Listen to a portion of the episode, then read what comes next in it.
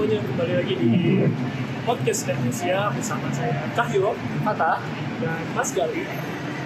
jadi buat teman-teman yang baru bergabung, Startnesia itu adalah startup eh, yang menyediakan jasa konsultasi bisnis, kemudian juga ada jasa event bis- event bisnis dan juga inkubator startup digital.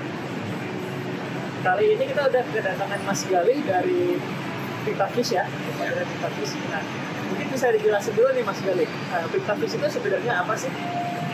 Jadi Pictafis itu sebenarnya adalah startup yang kita bangun dari awal, di mana kita memposisikan diri sebagai mitra petambak maupun pemilik lahan tambak. Contohnya seperti investor yang kita menghasilkan ikan dan udang berkualitas tinggi menggunakan teknologi yang presisi. Oke, ini uh, beroperasinya dari kapan? Secara historis Pictafis sudah mulai tahun 2017, cuman kita eh, masih di tahap dicoba satu tahun. Kemudian tahun 2018 kita baru monetize sekarang. Lumayan lama juga ya, dicobanya satu tahun ya. Itu di Indonesia bagaimana? Nah, kita di Jawa Timur. Jadi, Ya, kebetulan kita base-nya memang di Jawa Timur. Oke, nah, ini kan kalau misalnya dilihat dari status di website kan memberikan presisi itu kan. Nah, kenapa memilih tinggal presiden mungkin bisa dijelasin sedikit juga karena presisi itu seperti apa kalau misalnya mungkin orang yang luar sana nggak tahu ya mas. Jadi eh, perikanan yang presisi maksudnya apa? Eh, perikanan yang presisi atau precision aquaculture itu adalah budidaya atau kegiatan perikanan di mana dibesarkan ikan atau udang dengan menggunakan data di semua proses kegiatannya. Eh, kenapa kita di sini membangun precision aquaculture?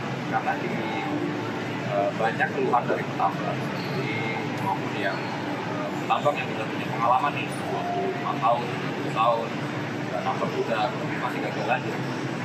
Dan dia juga nggak tahu ketika ditanya gagalnya kenapa, katanya dari cuacanya jelek, tapi memang memang benar kayak gitu. Tapi nggak pernah ada data sebelumnya ya. Benar, dan bisa aja kan e, kalau udah terjadi berulang-ulang, seharusnya mereka bisa tahu tuh. Tapi sampai sekarang di Indonesia ini potensi sangat luar biasa sekali. Kita masih di belum jadi nomor satu di dunia, kita masih nomor empat. Malah Vietnam, ya, Ekuador, India. Sekarang sama Vietnam yang lebih kecil dan tetangga sendiri gitu ya. Ya, Indonesia sendiri mempunyai garis pantai terpanjang nomor dua. Indonesia itu adalah negara kepulauan besar. Ini sangat potensial menurut saya.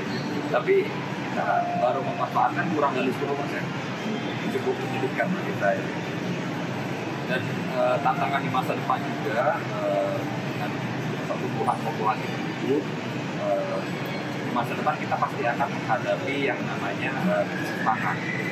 Jadi kita di sini menggunakan data, eh, kita ingin budidaya itu bisa dimaksimalkan, mulai dari carrying capacity. Terus tadi kan Mas Gali beberapa kali nyebutin data nih. Nah, jadi data yang diambil biasanya seputar apa aja dan cara ngambilnya itu gimana sih? Eh, yang kita ambil biasanya ini eh, hampir seluruh eh, data yang bisa kita ambil, tapi eh, di sini kita menggunakan IoT, optik, eh, mau data secara otomatis. Data yang kita peroleh secara otomatis ini ada data kualitas air, ada cuaca juga, data konsumsi listrik di tambak. Jangan sampai eh, tambak ini rugi bukan karena harga udangnya murah, tapi karena kosnya yang terlalu tinggi dan ada juga beberapa data yang manual seperti tanggal yang panen, ya cuaca, historik, kemudian apa namanya eh, luas lahannya karena kita nggak otomatis lahan. Jadi yang otomatis mungkin kayak kadar air, cuaca, kita Ya, perhatiin. kualitas air eh, ada beberapa sih seperti pH atau derajat keasaman air, kemudian kadar garam yang eh, ada di perairan, terus suhu perairan, ini suhu perairan sama udara juga kan. Kemudian juga eh, di stop oksigen atau kadar oksigen yang terlarut di perairan. Merupakan parameter yang kritis bagi budidaya. Tadi kan sempat Mas Gali bilang nih kalau miteranya itu penambang ada pengalaman 25 tahun, 30 tahun. Ini eh, biasanya kan mereka udah punya pengalaman sendiri, tiba-tiba disuruh pakai alat-alat teknologi kayak gini, tertarik nggak Mas? Ada tantangan-tantangannya? eh, kalau di awal memang banyak tantangan, tapi mereka cukup tertarik. Jadi eh, pengalaman apa yang mereka punya, mereka itu kadang bisa menentukan kualitas air ada garam dengan sembilan airnya. Oh, Oh jadi ini uh, sanitasinya sekian. Mas- eh, masih aja gagal gitu. Dan mereka pasti nggak bisa ngambil data itu 24 jam. Nggak akan bisa. Paling kita menggunakan mesin. Nah dari mesin itu nanti eh, kita akan tahu grafiknya naik turunnya kapan. Eh, kritisnya itu jam berapa. Ternyata krisisnya itu jam 4 pagi. Itu BO terendah di perairan. Nggak akan tahu kalau kita pakai eh, manual orang Belum baru aja ya. Kalau kalau- ya nggak susah apalagi kita punya tiap hari pasti menjadi tantangan mana eh, kita menggunakan mesin itu eh, sangat berguna Oke, tadi kita sempat ngomongin juga tuh tantangan sih yang bisa dijelasin juga sekali. Lagi seru kenapa jadi tantangan terberat juga menggunakan teknologi ini ya buat owner sendiri. Ya memang eh, dari tambak sendiri kalau kita lihat satunya itu eh, adalah orang-orang yang sudah berumur. Kita memang krisis eh, petambak-petambak muda. Mau baik petambak maupun petani yang pelihara sayur pelihara padi itu bisa kita lihat di Indonesia itu rata-rata mungkin dari orang tua kita bahkan mungkin kakek kita ya. Sehingga ada challenge bagi kita memperkenalkan teknologi baru apalagi ini teknologi yang 4.0 gitu.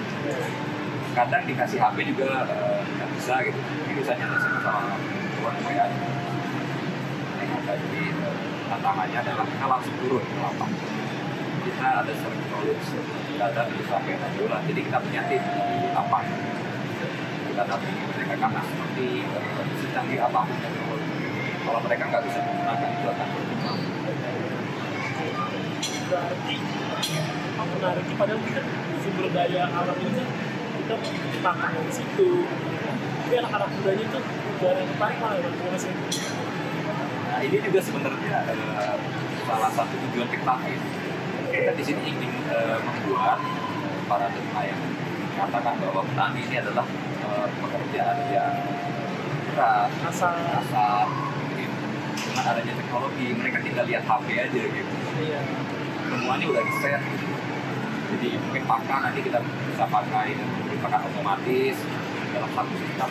Eh, kalau mati lampu nggak khawatir karena nanti hidup sendiri dan lain sebagainya.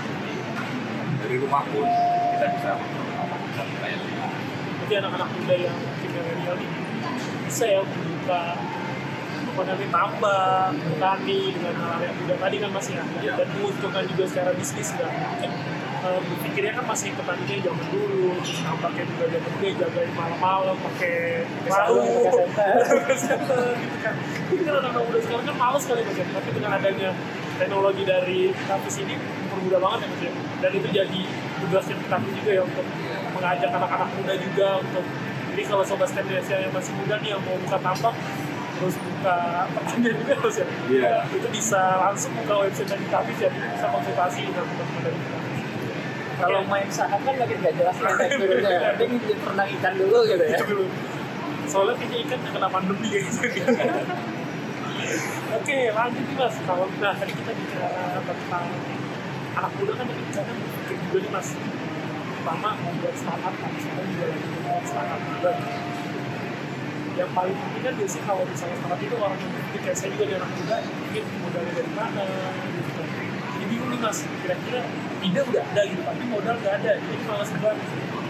Kalau dari pengalaman kita sendiri gimana? Oke, jadi kalau dari kami sendiri, kita melihat modal itu ada beberapa ya, dan juga ada uang. Jadi ada juga modalnya sama modal waktu. Waktu ini kadang-kadang pada waktu juga bisa dikembalikan uang, jadi kadang shock. Ya udah gitu, apa gitu. Kalau dulu saya sih agak parah gitu waktu tadi. Oke, Dia pernah bilang, mau nggak kaki satu juta lima ratus juta nggak mau kan? Jadi kamu punya modal satu m. Di awal-awal kita sendiri. Itu memang tanpa modal tanpa investor. Jadi kita tuh carinya itu obat cari-cari dana grant. Di sana eh, kita mulai membangun pelan-pelan bikin TV kemudian kita coba petani kita bikin bareng sama mereka setahun coba sampai akhirnya jadi seperti sekarang Nah berarti udah nggak ada alasan lagi ya buat teman-teman yang bilang nggak ada modal karena memang ya kenyataannya yang paling penting bukan modal dalam artian kapital atau uang ya. Jadi juga usaha kita sendiri sebesar apa. gitu.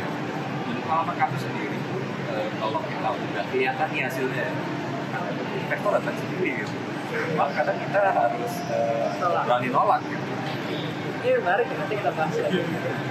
Karena kan eh, kalau orang bikin startup, nggak usah startup ya, kadang jualan online aja mikir, ah modalnya dari mana? Padahal ini Mas Gali dengan profesinya startupnya teknologi yang pastinya butuh banyak eh, resource buat riset, tapi bisa jalan hasil tanpa modal ya. Nah terus eh, setahu saya kan dari kita ngobrol-ngobrol sebelumnya itu kita fish ini banyak kliennya itu ke B2B bukan B2C ya. Justru langsung ke perusahaan-perusahaan lain yang malah hasil ikan udang dan seterusnya nah ini menarik nih karena biasanya kan kalau ke bisnis pemula itu pikirnya ah penting langsung ke konsumen nih karena lebih mudah. Ini tapi gimana nih ceritanya? Jadi ceritanya itu eh, abang kita tuh harus tahu ini dia kebiasaan dari market kita gitu. Kebetulan kita kan eh, marketnya itu apa udah kita tahu kita tahu harus masuk dari mana. Kalau misalnya kita masuk dari bawah kita eh, melakukan pendekatan ke karyawannya pasti bakal ditolak. Tapi kalau kita langsung deketin bosnya dari atas itu kita bilang pakai ini dan kadang eh, satu orang nih dia tuh punya beberapa hektar. Kalau kita deal satu aja kita udah lumayan nih eh, ngelola beberapa hektar langsung. Jadi nggak kayak bonus dan sekali kita deal kita bisa ngelola sampai lima tahun berarti harus ngerti peta pasarnya dulu dan deketin pengambil keputusannya ya dan sembarang deketin orang Oke, mungkin ini berbeda-beda di uh, case ya. Kalau di case kami sih kayak gitu. Oke, nah itu kan biasanya ada caranya ya. Mungkin lebih ke politis gitu ya. Pendekatan secara partisipasi gitu kan. Penjelasan itu cara gimana atau memang mungkin di setiap daerah beda caranya gitu. ya pasti beda gitu. Uh, misal kami di Jawa Timur, ini kan uh, orangnya adalah suku Jawa. Gitu. Harus tahu orang Jawa itu uh, kayak gimana gitu. Kan ya, oh, kadang-kadang juga enggak gitu. Monggonya enggak ya maksudnya? Jadi eh, dan yang paling penting sih itu ya kita harus punya relasi. Walaupun kita eh, adalah berasal dari orang atau dari daerah itu kecil kita nggak punya kenalan. Ketika kuliah atau perantau banyak lah eh, bikin relasi atau punya kenalan yang banyak. Eh, dari sana kita nggak tahu dapat project atau dapat relasi yang bagus dari mana kita memang di awal kalau saya sendiri saya dulu kuliahnya di perikanan. Itu waktu kuliah saya sering main ke tambak jadi punya banyak kenalan. Jadi ketika saya bikin startup saya udah tahu mau ke mana gitu. Dan saya juga kita sama dinas-dinas di eh, Jawa Timur di Surabaya gitu. Tinggal tanya aja pak tambak yang ini yang punya tambak ini siapa ya? Langsung aja gitu Mungkin boleh diceritain dikit nih mas kan banyak yang nggak tahu dan masih penasaran ya. Jadi cerita pelanggan pertama kita fish itu gimana? Oke, kita pelanggan grafis. Jadi dulu kita eh, tadi balik modal itu pede aja gitu, modal niat gitu. Kita bawa alat, ya, ibaratnya masih belum jadi gitu, yang penting bisa gitu. MVP ya. Jadi ya udah kita langsung berangkat aja gitu. Pak, saya dulu ngakunya masih mahasiswa. Oh, ini belajar tambang, sekarang mau coba alat. Saya coba tiap hari. Kebetulan kita dapat penginapan gratis di tambang. Walaupun kita tidurnya di tempat udang. dan- Tapi menurut kami seru juga gitu. Nah, tiap hari kita ambil data, akhirnya dia nanya sendiri. Gitu. Baru kita jelasin pelan-pelan. Apa? Kemarin kan tambah bapak kayak gini kan. Istilah uh, analisa pakai ternyata uh, suhunya nih yang kayak gitu. Jadi kasih pakannya jangan banyak-banyak. Jadi secara alami ngalir natural gitu kalau kita di tambak eh, kita setelan terapi eh, pakai mobil misalnya atau kadang kita ditolak kira ini orang dari mana sih gitu. Kita Orang rahasia. tambak gitu ya. Setelahnya harus gimana tuh mas? Setelahnya kita merakyat Oh, orang merakyat. Gitu kalau bisa kita bisa bahasa daerah mereka gitu jadi ngobrolnya enak Itu salah satu ini ya, itu salah satu poin itu bisa bahasa kayak gitu. Dan timnya harus dari Jawa Sumatera ya maksudnya ya. karena kita di Jawa Timur ya kebetulan sih tim kami tiga orang yang dari Jawa Timur dan bahasanya bahasa halus ya maksud saya bahasa pergaulan Iya, Bahasa bahasa Solo Jogja masih yang harus kayak gitu. ya kalau di Jawa kita bisa kita bahasa ngomong Bahasa Nopo ya. Berarti tadi selain niat, kemudian relasi banget ya mas ya. Misalnya kita mau buat startup gitu kan. Setelah niat ada, ini selain modal ya, bukan selain modal, relasi juga penting. Relasi itu harus dibangun nih mas. Tadi contohnya harus dulu di pakan kuda gitu. Ternyata memang itu membangun relasi. Oke, nah ini ke pertanyaan yang pasti jadi FAQ di mana-mana nih mas. Jadi ini kan kita lagi pandemi COVID-19 ya. Ini dampak kita sektor perikanan secara umum itu gimana sih? Dan ke petani sendiri gimana?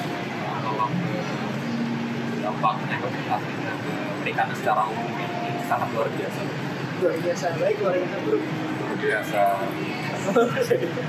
karena apa mungkin kita sering baca dengar bahwa harga-harga rumput lagi turun. Tapi kalau kita ke supermarket atau ke pasar harganya biasa-biasa Ini sebenarnya ada masalah di eh, chain atau di rantai pemasaran kita. Distribusi ya, karena memang perusahaan besar kemarin kan sempat vakum jadi kayak eh, borong ikan ikan seperti ikan lele banyak dia.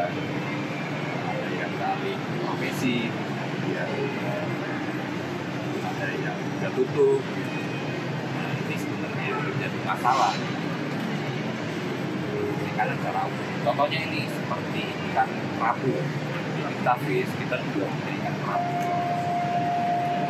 waktu awal pandemi saya ingat banget itu waktu mau black Black berarti Februari. Ya. black itu kan katanya di nah, pasar kerapu itu adalah pasar ekspor. Yang di mana permintaannya itu banyak dari Chinese dari kita apa tuh? Kita udah safety kita akan panen raya di black tapi ternyata gitu. Kayak ada jual lah. Kita apa kayak harga kerapu itu satu-satunya dan saya nggak tahu apakah akan pulih dalam waktu ya dalam waktu dekat sehat juga gitu. Tapi Indonesia ini mungkin agak agak suram lah ya Berarti dari Februari sampai sekarang Oktober dengan harga masih betul ya. harganya normal bisa 80 kalau kita hitung dari modal itu jadi kasih juga nih tadi kita kemarin sempat dari kita habis kita bikin Oke, ini salah satu solusi mas ya. kita bikin bikin tapi setelah itu nggak Karena kita modal juga dan sebagainya. Selain karapo ada lagi nggak mas kita yang kena imbasnya? Kalau secara spesifik semua. Tapi yang paling parah kerapu ya. kamu ada juga sih kayak juga yang permintaannya ekspor dampak Eh, kecuali buat ini ya komunitas dalam Paname ya nah, kebetulan kita di Big ini ada main YouTube gitu karena kita juga main di eh, udang Paname karena satu eh, udang Paname ini adalah perikanan yang dua jadi infrastrukturnya ini udah ada udah matang. Tidak gampang ya. Walaupun di awal pandemi itu sempat turun harganya tapi sekarang di bulan September kemarin harganya lagi turun. Karena memang dijualnya di dari pemerintah sendiri di tahun ini itu mempunyai eh, apa namanya program untuk meningkatkan produksi udang dalam negeri. Itu sampai 250 persen. Dari jadi dua kali lipat lebih. Itu 250 persen untuk kebutuhan dalam negeri atau ekspor? untuk Eh, dua-duanya. Jadi itu secara total Oke. tapi memang kebanyakan kita itu pasarnya ekspor. Udah karena udang sendiri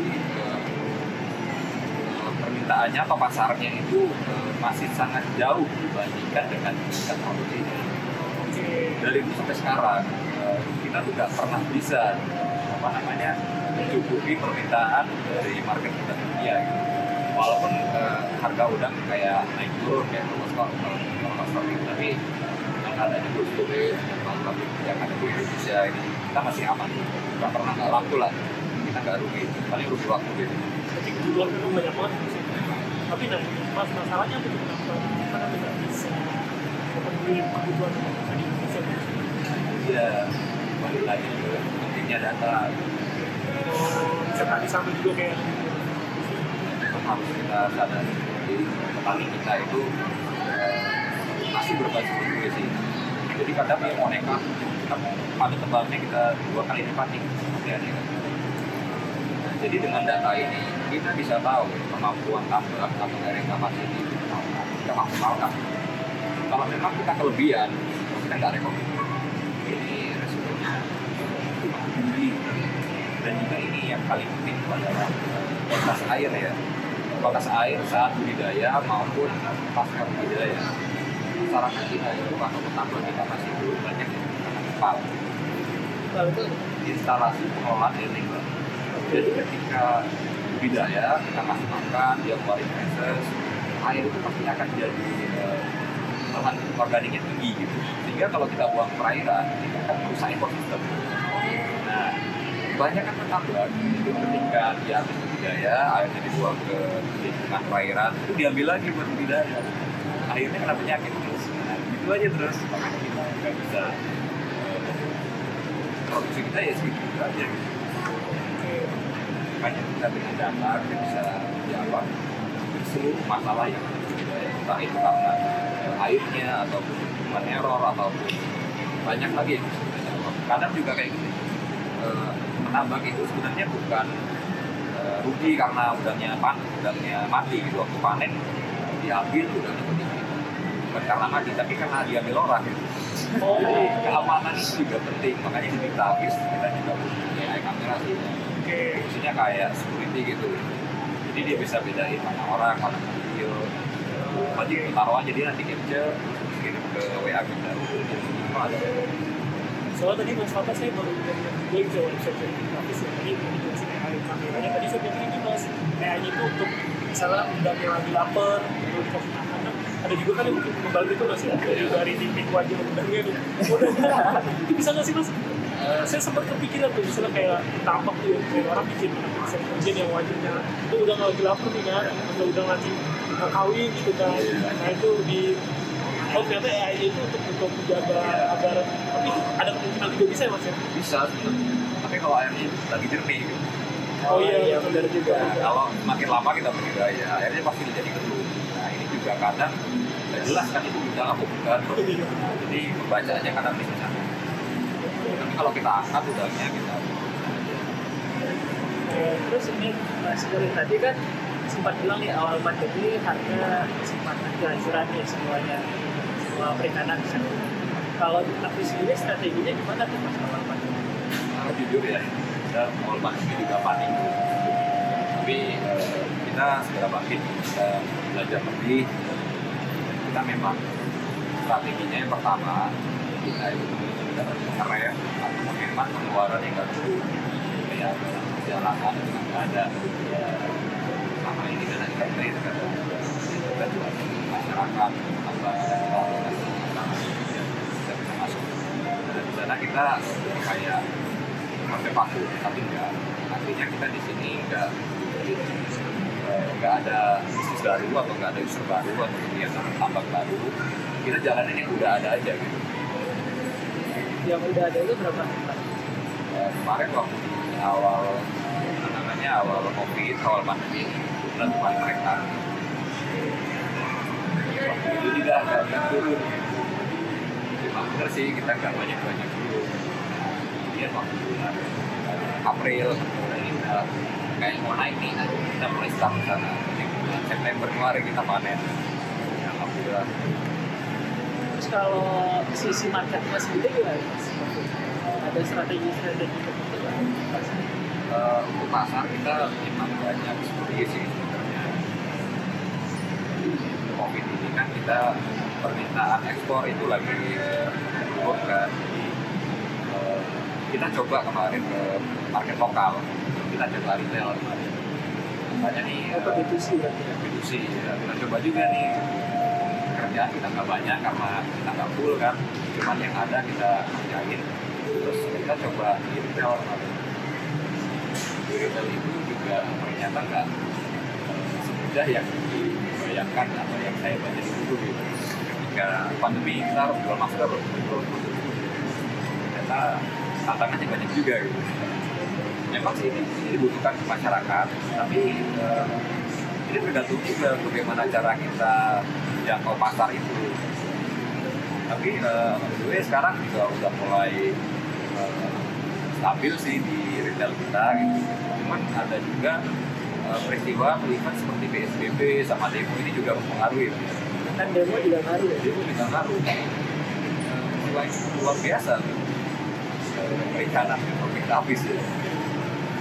Nah itu terus eh, yang saya penasaran kalau bisa di pandemi ini ini juga syarat yang kalau banyak orang yang musim di rumah dari tim tuh sendiri tuh selama pandemi ini kalau terjadi atau kalau waktu awal-awal kan harus di rumah terus tapi kan mau nggak harus masak juga dan sebagainya. Ini nah setelah kerja yang paling meningkat berubah yang jadi eh, saya cerita dulu nih di awal di awal pandemi itu saya ingat nah, jadi memang kita sendiri kejar orangnya udah ada yang di lapangan ada yang di kantor ada yang kayak saya di Paris pendapatnya di Jakarta.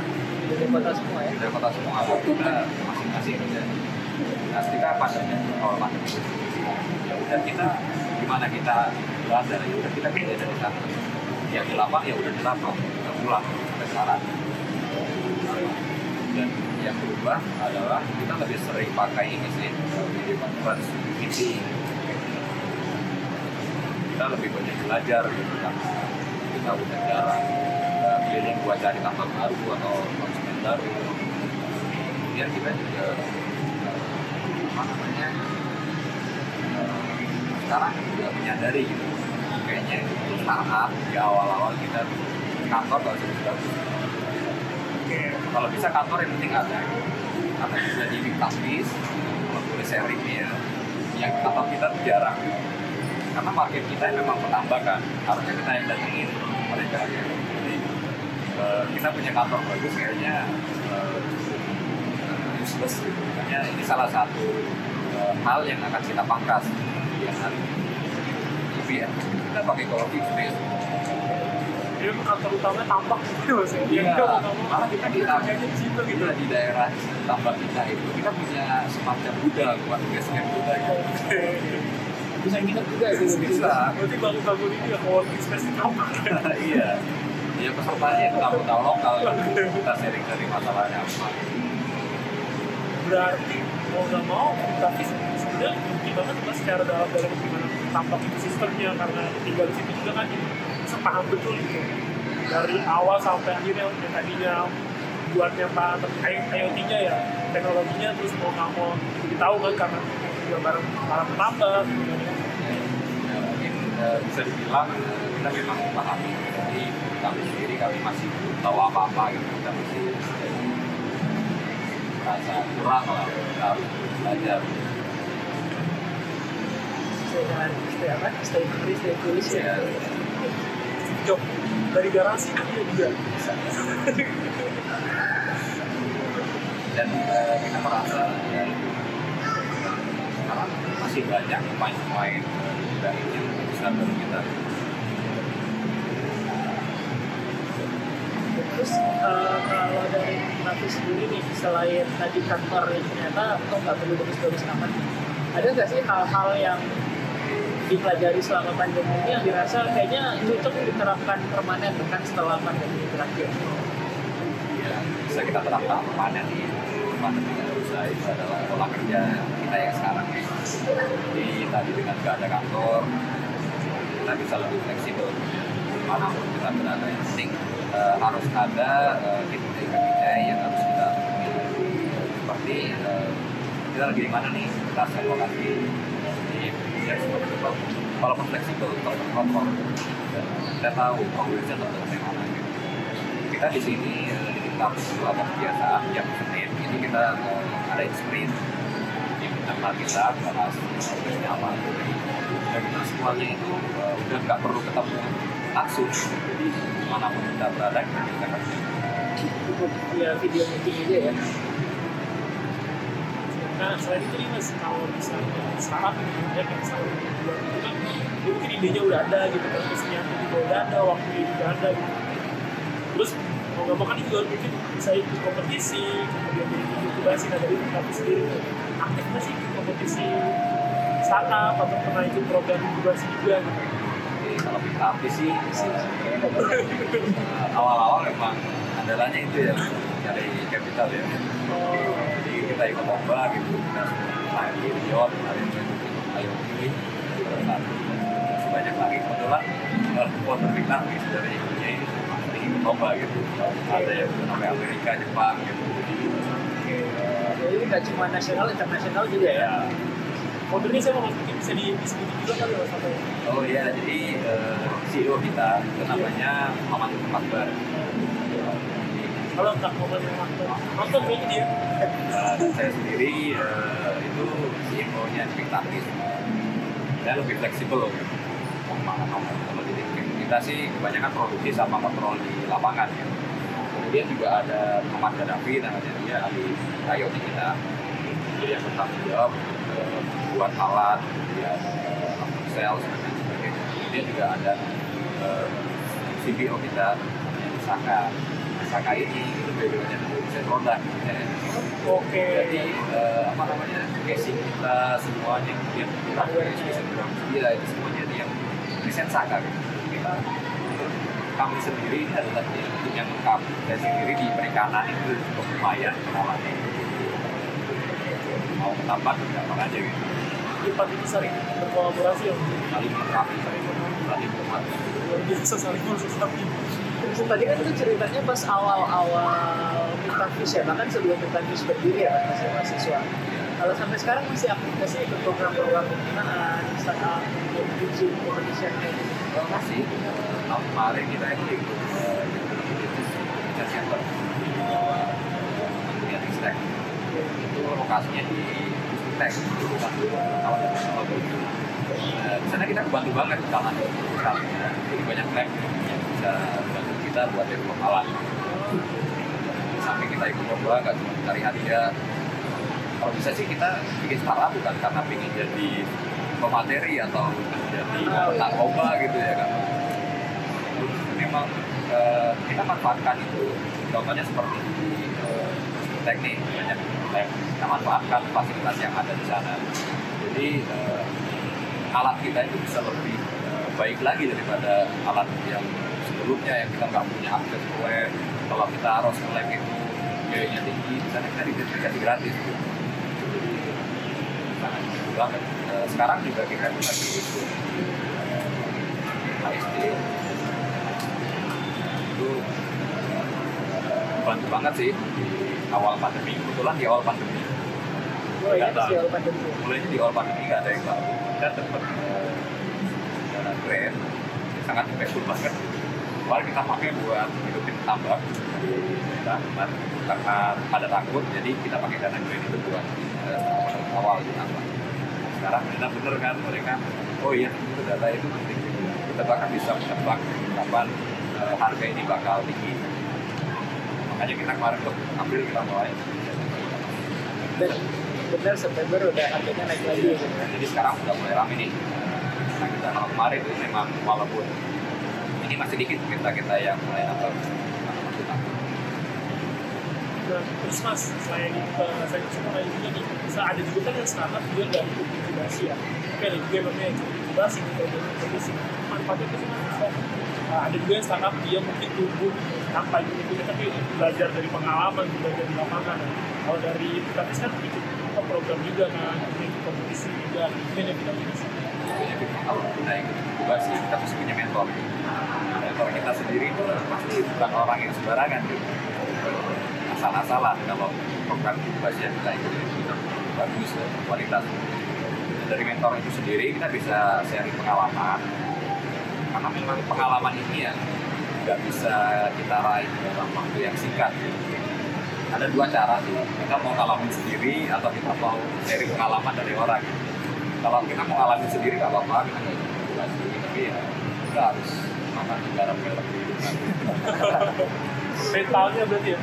Tapi kalau dari Mas Gali sendiri baik lebih baik ikut ya kalau misalnya lebih mudanya kalau dari Mas kami sendiri mungkin ada pandangan kalau saya sih lebih prefer eh, ikut ya. Tapi kita harus tahu nih kita pilih-pilih yang bagus yang mana ya. Jangan sampai dia cuma ngasih kosong doang gitu online atau nantung kali.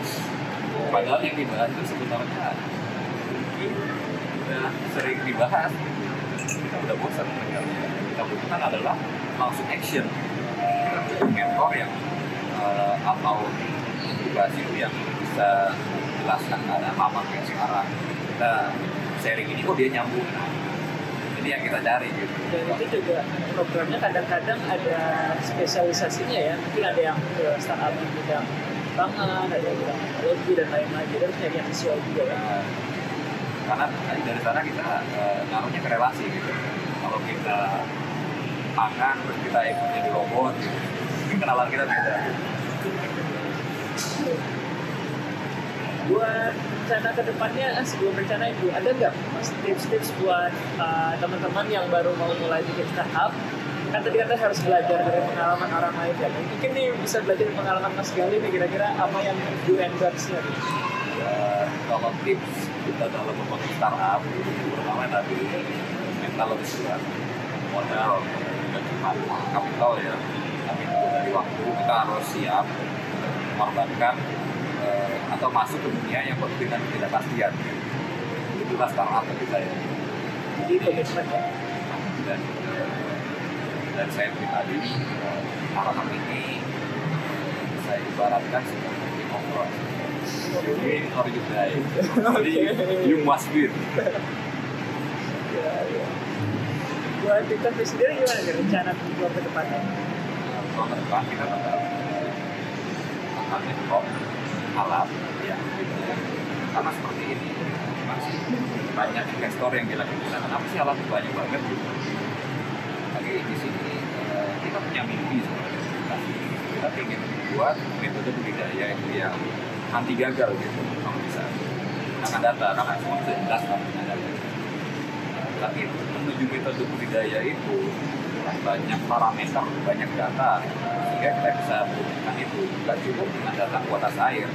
Kan kita juga harus tahu data cuaca kemudian konsumsi listrik kemudian dari eh, historical tambak itu sendiri apakah dari mangrove dan masih banyak lagi. Kemudian dari kualitas tanah Nah, kita di sini ingin membuat eh, banyak sensor yang bisa mengambil banyak parameter sehingga semakin banyak data yang kita punya semakin akurat sistem yang akan kita wujudkan atau kita realisasikan sesuai dengan mimpi kita. Bayangkan aja nih, ya, negara Pulauan eh, potensi lahan yang sangat luas bagi marine culture ya, bagi budidaya ikan atau udang di masa depan udah jelas nih masalahnya kita pasti akan mengalami keserangan kita bisa besok mungkin eh, tanah atau daratan yang bakal habis karena dibuat kebutuhan buat perumahan buat kantor dan lain sebagainya. Kita masih punya laut. Kita bisa budidaya di laut. Kalau misalnya kita pelihara ayam kambing sapi kita kita butuh lahan yang luas. Depan mungkin eh, kita akan susah. Kalau sayur mungkin kita bisa pakai urban farming. Tapi kalau eh, buat yang lain mungkin agak sulit.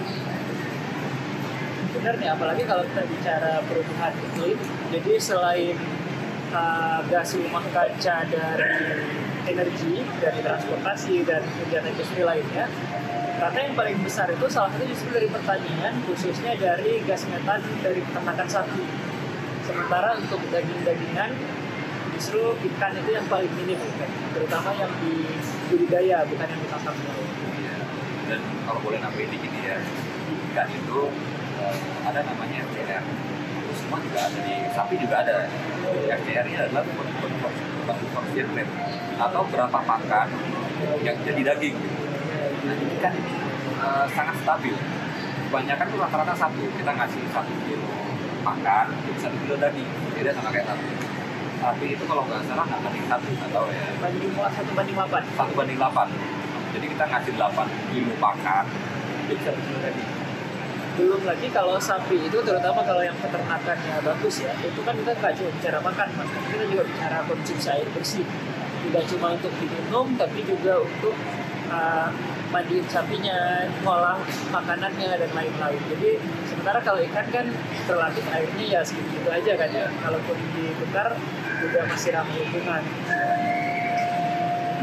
Oke, nah ini selanjutnya karena tadi udah dibahas tuh. Yang menarik adalah biasanya kalau pembisnis ini lagi baca buku ya maksudnya ya. harus harus itu wajib nih gitu kan. Nah, ini kita bisa tahu nih biasanya kalau dari Mas Gali aja nih itu apa sih Mas yang direkomendasi atau yang buat Mas Gali termotivasi untuk tadi menjadi Game of Thrones ya siap siap untuk siap mati ya Iya, jadi uh, apa namanya sebenarnya banyak yang harus kita baca kan, terutama di startup. Cuman mungkin uh, pengalaman saya yang rekan-rekan itu ya dari investor banget terima aja gitu. Mungkin uh, kalau dari saya sih teman-teman harus baca buku yang judulnya Venture Deals. Di Venture Deals ini dijelasin uh, bagaimana sih uh, bisnis dan lain sebagainya. Cara mainnya seperti apa? Ini belum kita mulai sekarang. Karena startup sangat identik dengan investor. Kecuali kita mau uh, bikin UMKM, mungkin bisa saya rekomendasikan buku yang lain ya. Jadi lebih ke how to deal with visi ya, termasuk visi itu kendaraannya tarafnya seperti apa sih, negosiasinya gimana gitu. Nah, buat teman-teman Stepnesia nanti yang mau tahu lebih lanjut tentang Pintabus bisa buka websitenya di www.pintabus.com ya. ya. Kemudian mungkin kalau ada yang mau kepoin Mas Galil bisa ke mana? Uh, saya email saya di @pintabus.com Dari pintabus.com. atau cari aja di LinkedIn dari Pintabus. Instagram mungkin?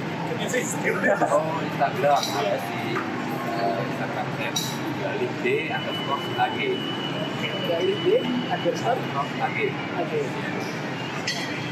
Oke. Oke, eh, itu dulu untuk podcast kita kali ini. Udah banyak banget bahasan dari Mas Gali dan Kampus tadi.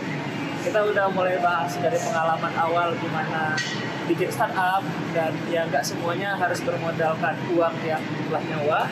Walaupun ini startup teknologi yang sebenarnya bisa banyak makan uang ya mas. Dan kita juga ada bicara gimana perjuangannya Mas Gali dan teman-teman dalam membangun teknologi, uh, PDKT sama penambang, kemudian juga menghadapi pandemi. Udah cukup banyak kayaknya yang pelajaran yang kita ambil hari ini. Kita cukupkan sampai di sini ya, Cahaya. Iya siap, terima kasih. Sekali lagi Mas Gali, salam buat tim dari Praktis ya Mas ya. Iya. Teman-teman timnya Mas Gali. Nah itu aja mungkin podcast dari Stepnesia karena siku jarak kita dari satu langkah yang masih Stepnesia. Oke, sampai jumpa Sampai semuanya. jumpa. Oke. Nanti Gali. Gimana ada yang kurang nggak? Sampai Mas nggak? Bisa kita ya